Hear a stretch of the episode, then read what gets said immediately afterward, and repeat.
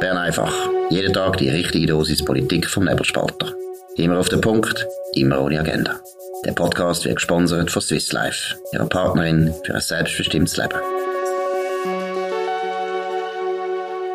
Das ist die Ausgabe vom 8. April 2022. Dominik Feusi und Markus Somm. Es liegen wieder neue Umfragen zu den bevorstehenden Abstimmungen vor. Dominik, was sind die wichtigsten Erkenntnisse? Ja, das ist die Umfrage, die Livas macht für Tamedia. Das ist so ein bisschen Konkurrenzprodukt zu den Umfragen, die SRF macht beim GFS-Forschungsinstitut. Interessant ist Frontex-Vorlage, ein vermutlich deutliches Ja, deutlicher als SRF vorausgesehen. Und dort ist es interessant, dass eigentlich alle Parteien mehrheitlich Ja sagen, also auch SP, Grüne, Grünliberale sagen Ja zu dieser Vorlage. Ausgerechnet die SVP sagt Nein. Wenn man die zusammenzählt, die Nein sagen und eher Nein, dann sagen 53% von denen, die sich zur SVP zählen, sagen Nein. Das ist keine andere Partei, sagen so viele Leute Nein zu Frontex. Gut, das ist interessant. Das heisst einfach eben der Widerstand gegen Schengen. Genau. Das ist ein wichtiges Thema gewesen, immer von der SVP, ist immer gegen Schengen gewesen und das bleibt. Interessant ist aber, dass bei den Linken eben eigentlich die, ja, wie soll ich sagen, Sympathie für die EU am Schluss dann gleich immer stärker ist als die linken Bedenken gegen eben Festung Europa und Abwehr von Flüchtlingen und so weiter. Am Schluss ist halt die EU gleich wichtiger, kann man es so deuten.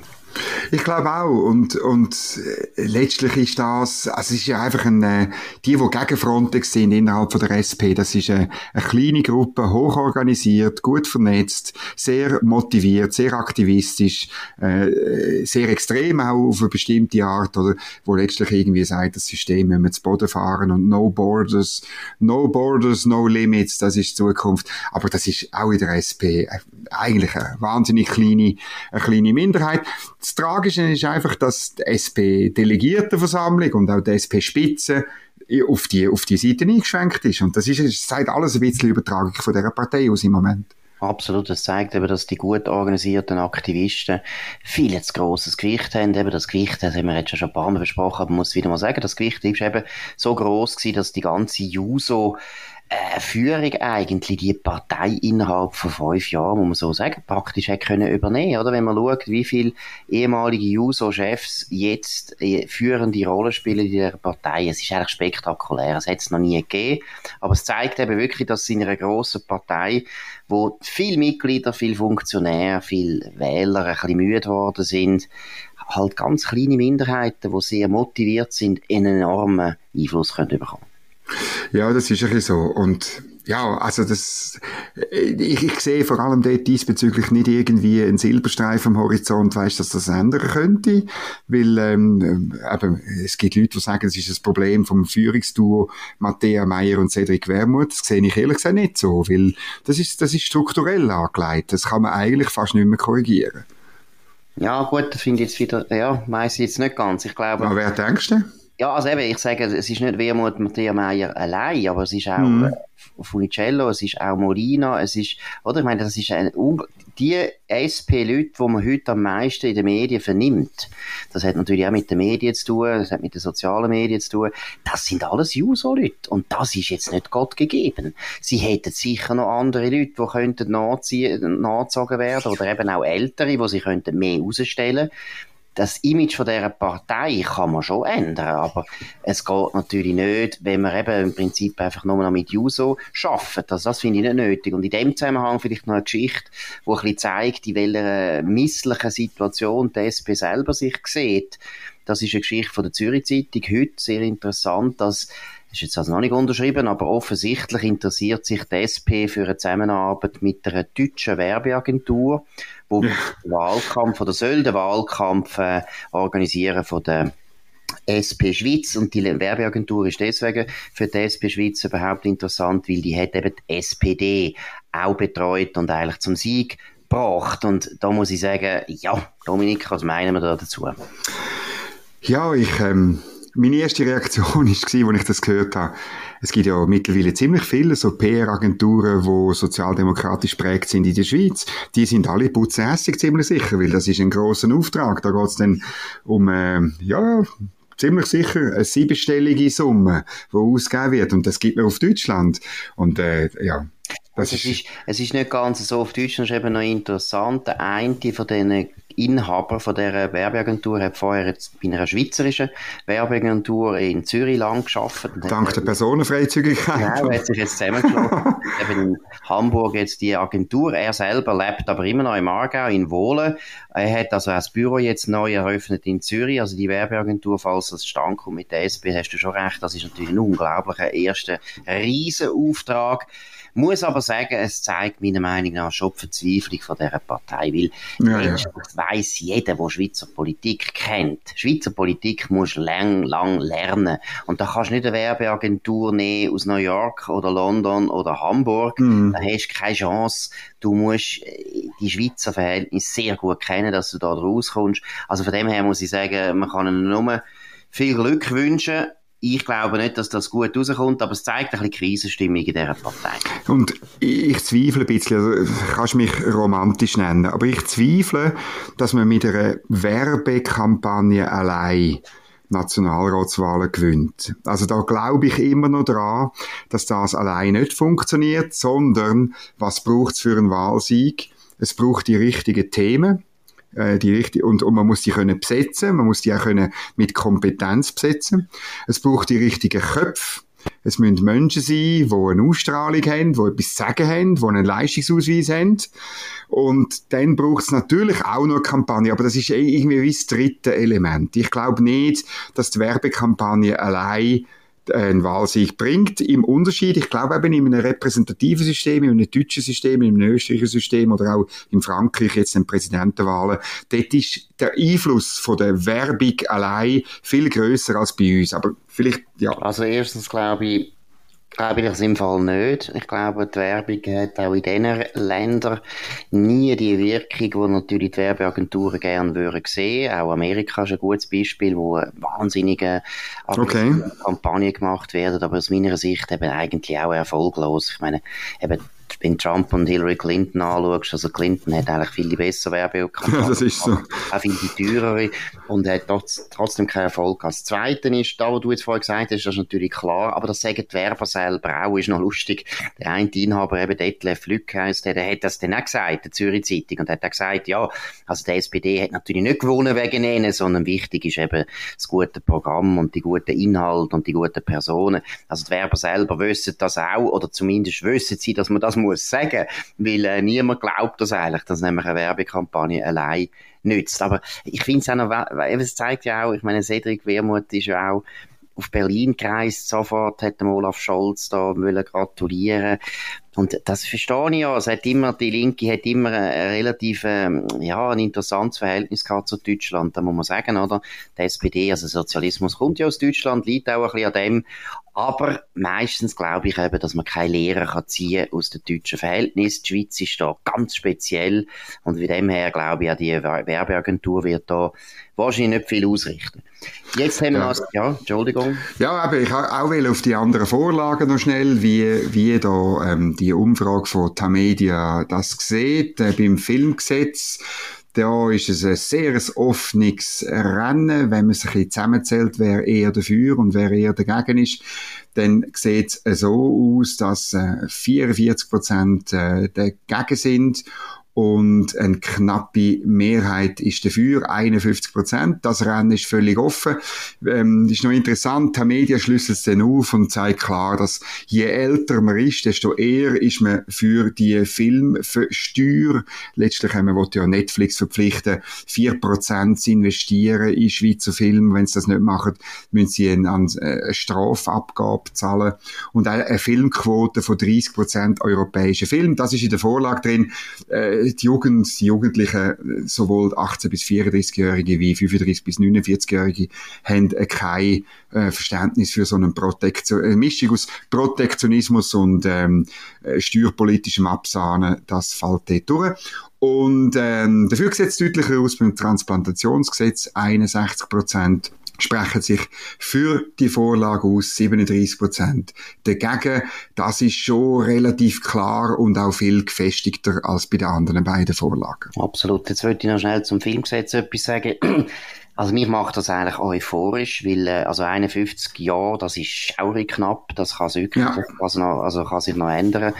Sogar, also eben, das ist, wir kennen es ein bisschen bei Referenden, es ist immer, also wenn man erst 51% hat, das ist wenig. Also die Jungparteien haben da grosse Chance, eine Sensation zu schaffen. Und zwar ist es eben eine weitere Sensation, es ist nämlich ganz ähnlich wie beim Mediengesetz, oder? Und es ist nämlich wieder gegen den absolut links dominierten Kulturkuchen in der Schweiz. Das muss man mal bedeuten. Und ganz klar sagen, das Mediengesetz ist von allen linken Medien, von linken Kulturschaffenden und so weiter fast zu einer Glaubensfrage aufstilisiert worden. Wollen da überhaupt noch Medien in der Schweiz? Wollen da Kultur noch in der Schweiz?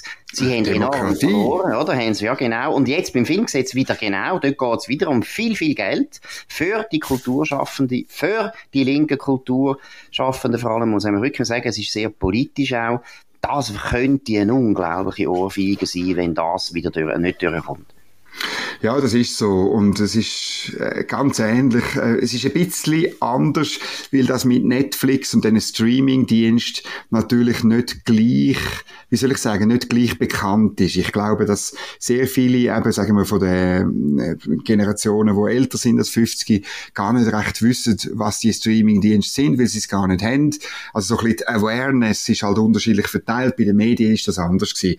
Aber okay. Es ist zu hoffen, dass die Jungen halt ihren Eltern und Großeltern das sagen, um was es geht. Und dann ist es komplett absurd. Das ist irgendwie wie, wenn bei jedem Coiffeurbesuch müsstest 4% draufzahlen zur Förderung vom inländischen Coiffeurgeschäft. Also irgendwie, das ist einfach kompletter Blödsinn. Aber jetzt eben noch, das ist ja sowieso meiner Meinung nach offensichtlich, dass es ein Blödsinn ist. Aber was ich auch interessant finde, und das ist auch wieder ähnlich wie beim Mediengesetz. Auch beim Mediengesetz hat man ja nicht gesagt, es sei Links-Rechts-Vorlage. Die Linken haben es aber sehr wohl gemerkt. Oder sie haben natürlich sehr gemerkt, dass es eigentlich gegen sie geht. Aber für den normalen Stimmbürger ist das nicht so erkennbar gewesen, oder? Man hat wirklich dort eher wirklich das Gefühl gehabt, eben, die grossen Verlage, denen geht's schon gut, was soll man denen Geld geben? Jetzt beim Filmgesetz dunkt es mir auch wieder ein bisschen so, dass die Leute eigentlich sich nicht bewusst sind, dass das auch wieder gegen das linke Establishment wäre, wenn das nicht durchkommt, sondern eben, da kommt jetzt das Argument, das du gesagt hast, warum soll man das einheimische Film schaffen, protektionieren und so weiter. Ein anderes Argument, aber letztlich geht es immer, ich betone es geht gegen den links dominierte Kulturkuchen. Es wäre eine brutale Niederlage. Es wäre eine brutale Niederlage. Andererseits muss man auch sagen, man würde ja im Film gar nichts wegnehmen. Und der Film hat jetzt schon vorsichtig berechnet 120 Millionen Franken Subventionen im Jahr. Und das ist nicht wenig Geld. Also wir leisten uns jetzt schon das Milieu. Und ich habe einen Vertreter... Glaubt, oder, Dominik? Genau. Ich weiss nicht, welche Filme dass man da noch schauen sollte, wirklich. Das ist wahnsinnig. Und ich habe einen Vertreter von dieser Filmlobby habe ich gefragt, ja, wo denn Grenzen sind? Also irgendwie über den, wie viele Subventionen denn der Filmstandort Schweiz braucht? 200 Millionen, 300, 500 Millionen? Und man hätte mir das nicht wollen sagen. Also die Gier, und man muss wirklich sagen, es ist eine Gier nach Subventionen, ist endlos. Und das Einzige, was man machen kann, ist Nein-Stimmen am 15. Mai, um dieser Gier ein Ende zu bereiten. Absolut. Und in dem Zusammenhang würde ich noch sagen, ich glaube, ja, die normale Schwelle ist für die Leute immer etwa 4 Milliarden, weil 4 Milliarden kostet, glaube ich, jetzt die Armee. Oder ist sie 5 Milliarden jetzt? 5, ja. Die Armee dürfte weniger kosten als der Schweizer Film. Das wäre wunderschöner Übergang, Markus. Das ist ein wunderschöner Übergang. Zu einem Gastkommentar, den der Thierry Burkart geschrieben hat in der Zürcher Zeitung. FDP-Präsident, gleichzeitig hat er ein Interview gegeben im Tagesanzeiger zu seinen sicherheitspolitischen Vorstellungen. Was ist davon zu halten, Dominik? Ja, ich finde, es ist eine interessante und auch eine gute ein Standortbezug letztlich vom FDP-Präsidenten. Also irgendwo hat man ja ein bisschen gewartet darauf, dass man das irgendwann einmal hört, weil die Forderung das Armeebudget um 2 Milliarden zu erhöhen, von 5 auf 7 Milliarden. Ja, das ist relativ früh gekommen, dort, nachdem die Russen die Ukraine angegriffen haben. Und jetzt haben wir ja, auch wir zwei, wir haben ein paar Mal gewartet, jetzt müsste aber mehr kommen, um das Thema bewirtschaften, um können sagen, auch für was man das Geld braucht und so. Und jetzt mit dem Gastkommentar und auch mit dem Interview ist jetzt doch ein bisschen klarer, für was man es brauchen soll. Man soll es brauchen, um die Armee besser auszurüsten. Er betont nicht aufrüsten, sondern ausrüsten, besser machen und interoperabel. Das ist doch ein Stichwort. Oder einfach Zusammenarbeit vergrössern. Er geht aber nicht mehr auf den vermaledeiten, katastrophalen Spruch so von den 90er Jahren, irgendwie Sicherheit in Zusammenarbeit ein. Das ist ein fataler Spruch gewesen, weil das hat man so damals in den 90er Jahren in der Sicherheitspolitik in der Schweiz gesagt, Sicherheit durch Kooperation. Aber man hat dann die Hausaufgaben komplett vernachlässigt und sträflich vernachlässigt, so dass eben heute die Armee eigentlich nur noch 1, 2, vielleicht 3 Wochen einsatzbereit ist.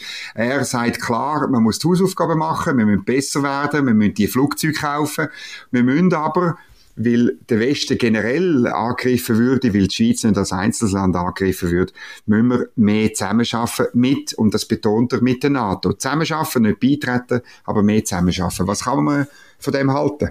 Ja gut, du hast gesagt, in den 90er Jahren ist Sicherheit durch Kooperation, und das ist ja damals eigentlich faktisch richtig NATO-Beitritt gewesen, und ich kann mich gut erinnern, die FDP hat ja, ich glaube, das hat geheißen Programm Schweiz 2007, das ist noch unter dem Johannes Matthiassi gewesen, der damals Generalsekretär war, verbunden mit dem Franz Steinecker als Präsident und der Christine Beerli als Fraktionschefin. Das ist so eine extreme Modernisierungswahn gewesen von der Freisinnigen Partei, die heute gesagt haben, 2007 wollen wir den NATO-Beitritt. Aus meiner Sicht ein absoluter Fehler von der Partei, das hat enorm viele Leute aufgeschreckt. Der NATO-Beitritt ist eigentlich, glaube ich, in der Schweiz nie nicht mehrheitsfähig. Das sagt Thierry Burkart jetzt nicht, aber es geht wieder in die Richtung.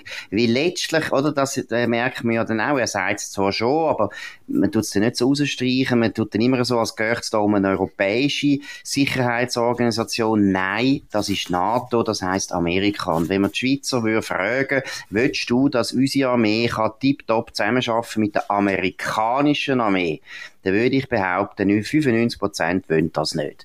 Also das ist meiner Meinung nach sehr unverständlich. Ich finde die Auslegung von Thierry Burkart finde ich nicht gut, weil er macht eigentlich zuerst das, was ich finde, da muss man jetzt nicht so laut die ganze Zeit sagen, dass man jetzt unbedingt muss kooperieren. Wir haben im Kalten Krieg hätte die schweizerische Armee selbstverständlich im Kriegsfall sofort können kooperieren mit der NATO. So dumm sind unsere Vorfahren nicht gewesen. Die haben auch gewusst, dass ein Krieg mit der Sowjetunion die Schweiz auf eine Art betreffen, wo wir können und müssen kooperieren mit der NATO. Aber wenn man das immer rausstreicht, dann tut man meiner Meinung nach die Diskussion in die falsche Richtung treiben. Es geht jetzt nicht darum, dass wir uns der NATO annähern. Nein, es geht darum, wie du es gesagt hast, Hausaufgaben machen. Zuerst einmal die Armee selber wieder gut machen. Und wenn wir natürlich aufrüsten, selbstverständlich kaufen wir keine russische Flugzeuge oder chinesische Gewehre. Natürlich wissen wir, dass wir jederzeit wollen kooperieren mit den westlichen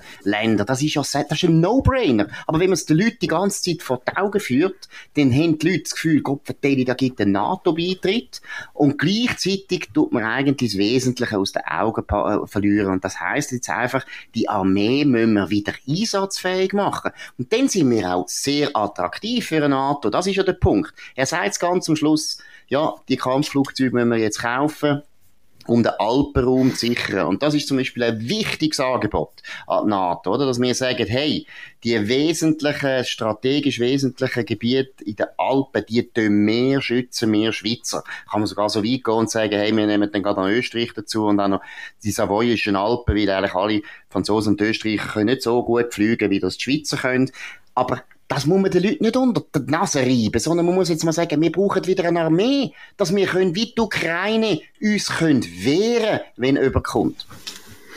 Ja, ich sehe das jetzt nicht so negativ. Er sagt ja beides. Und es ist einfach, ich finde wirklich, wir müssen schon auch eine sicherheitspolitische Debatte führen darüber, was man eigentlich als Einzelland noch machen kann und was man nicht machen kann. Oder eine Luftverteidigung im engeren Sinn kann man machen. Aber eine Luftverteidigung gegen einen Angreifer im grösseren Sinn kann man allein nicht machen. Und ich finde es darum nicht so schlecht, wenn der Thierry Burkart das antönt und auf den Tisch legt. Auch wenn das, du sagst, es ist ein No-Brainer. Nein, es ist eben kein No-Brainer, weil die Leute in der Bevölkerung eben genau das nicht sehen und sich immer noch im Kopf hat, aber wir werden alles, die ganze Verteidigung allein können machen. Dominik, wir wollen Mehrheiten für die Armee. Und wenn du viel von der NATO redest, kommst du keine Mehrheiten über. Das ist doch der Punkt, den ich den Thierry Burkart nicht verstehe. Du kommst keine Mehrheiten über mit dem. Die Linken sind sowieso gegen die Armee.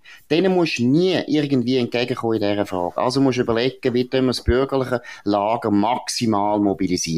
Und die tust nicht maximal mobilisieren mit dieser NATO-Diskussion. Du machst wieder einen Hurenkeil zwischen der SVP und dem Rest vom bürgerlichen Lager. Nein, aber du tust sie ja nicht. Sinnvoll. Aber du tust sie auch nicht maximal mobilisieren, wenn du so tust. Also du könntest das alles souverän machen und aber dann kannst du es effektiv sagen. Du musst ja nicht sagen souverän, du musst einfach mal sagen, wir brauchen... Du musst doch nicht Zeug verschweigen, wir müssen doch ehrliche Politikerinnen und Politiker haben. Es geht nicht um das, es geht gar nicht um Verschweigen, es geht um Prioritäten. Mal, du hast gesagt, du musst es nicht sagen.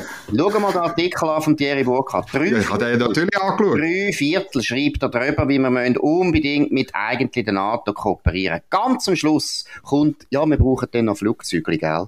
Nein, das ist Prioritäten sind umgekehrt. Erstens, eine starke Armee, die ist attraktiv für Zusammenarbeit. Und das kann man ja sagen, so ehrlich kann man sein, aber man muss den Leuten sagen, hey, zuerst geht es mal darum, dass unsere Armee überhaupt wieder etwas zu bieten hat und das müssen wir jetzt machen. Nein, also ich habe ein bisschen den Verdacht, Thierry Burkart schreibt das ein bisschen so, damit er mehrheitsfähig ist in der eigenen Partei, wobei der eigenen Partei heisst eigentlich immer bei der FDP der eigenen Fraktion. Die Fraktion ist speziell und von dem her, glaube ich, ist das eher wegen dem. Ich finde es nicht eine gute Auslegeordnung, muss ich sagen. Ja, da werden wir uns noch nicht einig. Wir werden aber weiterhin die FDP und den Thierry Burkart begleiten dabei, bei dem Bearbeiten von dem Thema. Ich finde es wirklich ganz wichtig, dass man das jetzt weiter tut. Bearbeiten und weiter anschauen, weil sonst überlässt man Debatten über, oder die Schlussfolgerungen aus der Ukraine-Krise wieder einem politischen Gegner. Absolut, das ist völlig richtig. Und das muss ich auch sagen, das ist sehr gut, dass der Thierry Burkart jetzt eine Offensive macht, dass er in die Medien geht, dass er darüber redet, dass er sich bemerkbar macht. Das finde ich alles sehr gut. Das ist nicht der Punkt. Aber. Tagesanzeiger. Schau mal bei den Tagesanzeiger. Tagesanzeiger nachher, dass du deuten, Annäherung an die NATO. Das sei das Thema. Und das ist ganz toxisch in der Schweiz. Das bringst du nie durch. Das wollen die Leute nicht. Das ist ein bisschen ähnlich wie 2007. Ja, gut, also wir sehen es. Das wäre es gewesen von Bern einfach am 8. April 2022. Wir wünschen ein sehr schönes Wochenende. Wir haben hier auf nebelspalter.ch das Bern einfach gebracht. Ihr könnt uns auch abonnieren auf Apple Podcast oder Spotify. Könnt uns vor allem weiterempfehlen, das würde uns freuen. Wir sind wieder da für euch am nächsten Montag und auf dem gleichen Kanal zur gleichen Zeit. Und danke vielmals.